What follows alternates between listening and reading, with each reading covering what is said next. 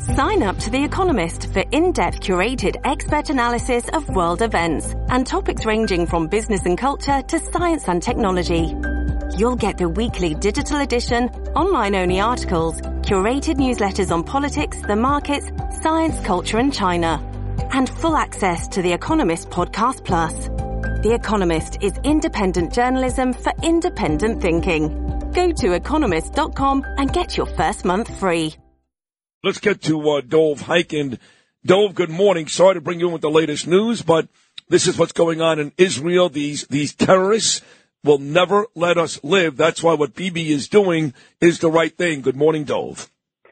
Good morning, Sid. And uh, I am aware of the news, and uh, you know this is part of the history of Israel. You know, when I wake up every morning, the first thing I do is check what's going on in the world, what's going on in Israel hoping that uh, you know that the headlines will be benign, no big deal, you know. And uh, this morning, you know, innocent people, civilians, that's what it's all about. It's about murdering Jews, and that's what really it is all about. It is hatred towards the Jewish people. And this is what's been going on since the birth of the state of Israel. And there's only one way to deal with it, and that is the way Netanyahu is dealing. Uh, so, but what do you? Well, stop again, right there. Well, so, and I agree with you. And I know you listen to my program every day. I'm a fierce defender of Bibi, and I must tell you that one of the uh, few things that did bother me in Israel was the amount of people that aren't. You know, the, I understand the hostages, their parents are upset, they want their kids back. I get all that, but to see them amass in Tel Aviv at a square and yell and scream what a bad guy Bibi is and then, of course, you know what's happening here in the United States. The president called Bibi Netanyahu, quote, an epping bad guy just two weeks ago.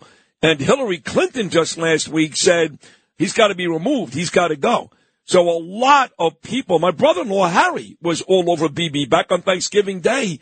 I don't get it. I mean, yes, yes, they got attacked. Israel's intelligence failed them on October the 7th. But you tell me, Dov, now that it's time to win the war, now that it's time to repay the Palestinians, Hamas, for what happened October the 7th, who better than Bibi Netanyahu? Look, I agree with you. And whatever issues there are with uh, Prime Minister Netanyahu, now is not the time to deal with it. The war will be over. Israel always has investigations after wars like this, after the Yom Kippur War when things went wrong. That will happen. Now's not the time to deal with Bibi Netanyahu. He's a prime minister, and he's a strong prime minister, and he knows how to deal with the Biden administration. That is really in the process, Sid. In the process, I don't. I don't like to use words like appeasement relating to Biden. I hate using that word. Uh, we know about appeasement. Uh, Chamberlain in 1938 with Adolf Hitler, when Chamberlain came back the meeting with Adolf Hitler and thought he was bringing peace to the world. He trusted Adolf Hitler. Adolf Hitler, he had a piece of paper in his hand with a signature with Adolf Hitler on it. We know what you know what that led to. Uh, and here we have a situation even worse in a sense, because what the Biden administration is doing in pressuring Israel, they want Israel to stop. They want Israel to sort of don't go into into Rafah. That's where all the bad guys are. No, no, stop the war and let let the bad guys win because that's exactly what the result will be. And there's one reason, Sid, you and I, and come on, let's let's all be honest. Democrats, Republicans, let's be honest. There's one reason Biden and his administration, which by the way includes everyone, Hillary Clinton, the whole group, the whole group, the people on the left, the progressives, they are concerned about the elections. It's about selling out Israel Yep. So that yep. Biden can win the freaking election. Oh, there's no that's doubt. no, it. that's it. And by the way, uh, Biden also called Netanyahu an asshole last week on top of it.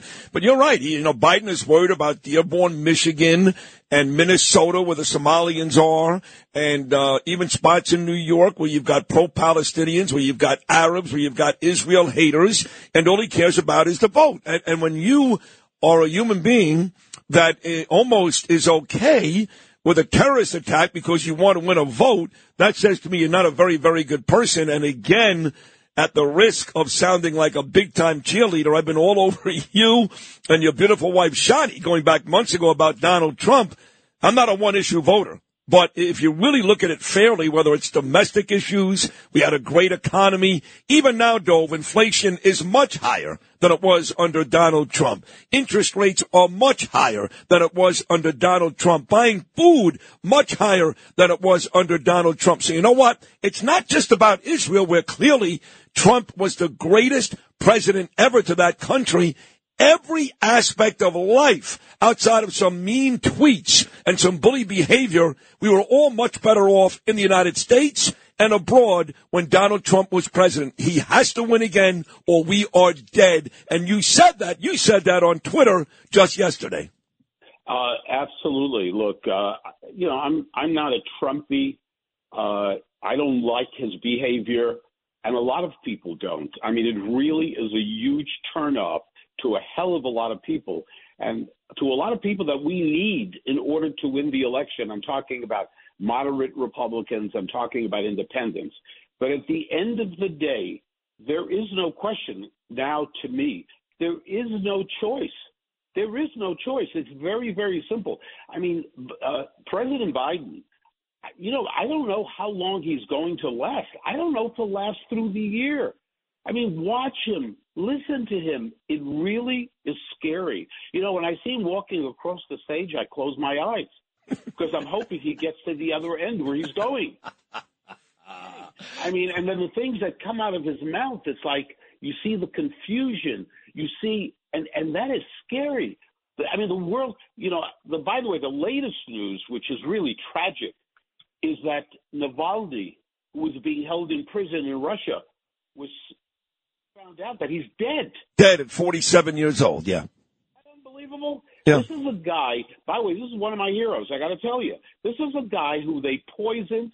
He was on his deathbed. He was taken to Europe, and he ended up going back to Russia knowing that he was putting his life in jeopardy, and now he's dead. Dead. So the, wor- the world is out of control. Out of control. And, and, by the way, and, and for, are so weak. Biden is a disaster, for God's right, sake. and for all you folks, you idiots out there that continue to try to push this narrative that Trump and, and uh, Putin are best friends, nothing could be further from the truth. What Trump does, which is brilliant, is he keeps his enemies closer than his friends. So if it means telling the truth, which is Putin is no dummy, that's the truth. He may be evil, but he's no dummy. That's all that Donald Trump has ever said. But you know what? Vladimir Putin didn't make a move when Donald Trump was president. He went into Crimea when Obama was president. Then he attacked Ukraine when Biden was president. He did nothing when Trump was president. Neither did the uh, the Taliban. Neither did ISIS. Neither did Hamas. Okay, and yesterday Putin came out and who did he endorse? Joe Biden. You know why? Because the last thing he wants is President Trump back in office because if Trump wins, the first phone call will be to Putin and he will find a way to stop that war very, very quickly. Trust me, Dov Hikind. Yeah, yeah. Look, Putin is the smartest guy in the room, and he's a monster. He really, he's a monster. He is really, truly dangerous. And America needs strong leadership to deal with Russia, with China, with the Middle East. But you know, I don't want to. You know, there's another thing that's very important. I'm going. I want to talk for a minute, if you don't mind, Sid, about Saturday night at the Fifth Avenue Synagogue because that was a that was an unbelievable night in recognizing your courage, your leadership uh, on on not just the issue of Israel, and you have been in the front lines, and you have been an example of what it means to care, but not just care, but to do something about it. There's a big difference. A lot of people, you know, they care and then they go home and they go to sleep. I mean, you are out there, and God bless you, and people, you know, people who came down to see you packed. It was sold out you know, I mean, the love shown towards you, Sid, is remarkable, absolutely beautiful. People love you. I got to tell you, they just love you. So it was a great, great night with great entertainment, and the recognition was just beautiful. And Shani and I, it was just it was one of those special nights we will not forget. No, me too. Thank you. Joel Seidman did a very good job. You at the very top of the list of folks who spoke so well, said beautiful things about me. Dr. Ira and Lizzie Savetsky as well. And the ambassador, he was uh, terrific. Uh, Erdan and our friend Inna Vernikov. was uh, terrific, and uh, it was great to have Rabbi Bloomstein there and his lovely wife Mimi. It was just, it was. You're right. Even uh, the Stewie Honickman, I love him too. It was a great night, and uh, I'll never forget it. I'll never forget you and your beautiful wife for being there and all the kind things that you've said then, and I've said really uh, for the longest time about me and our relationship. And I love you to pieces, Dov Hikind. So hopefully this thing in Israel doesn't get any worse than it already is today. Again, another terrorist attack in the South. I'll be in touch with you. Thank you so much for coming on this morning. I love you.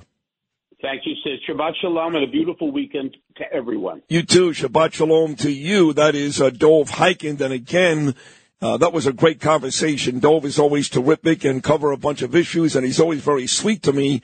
But there is bad news coming out of Israel this morning.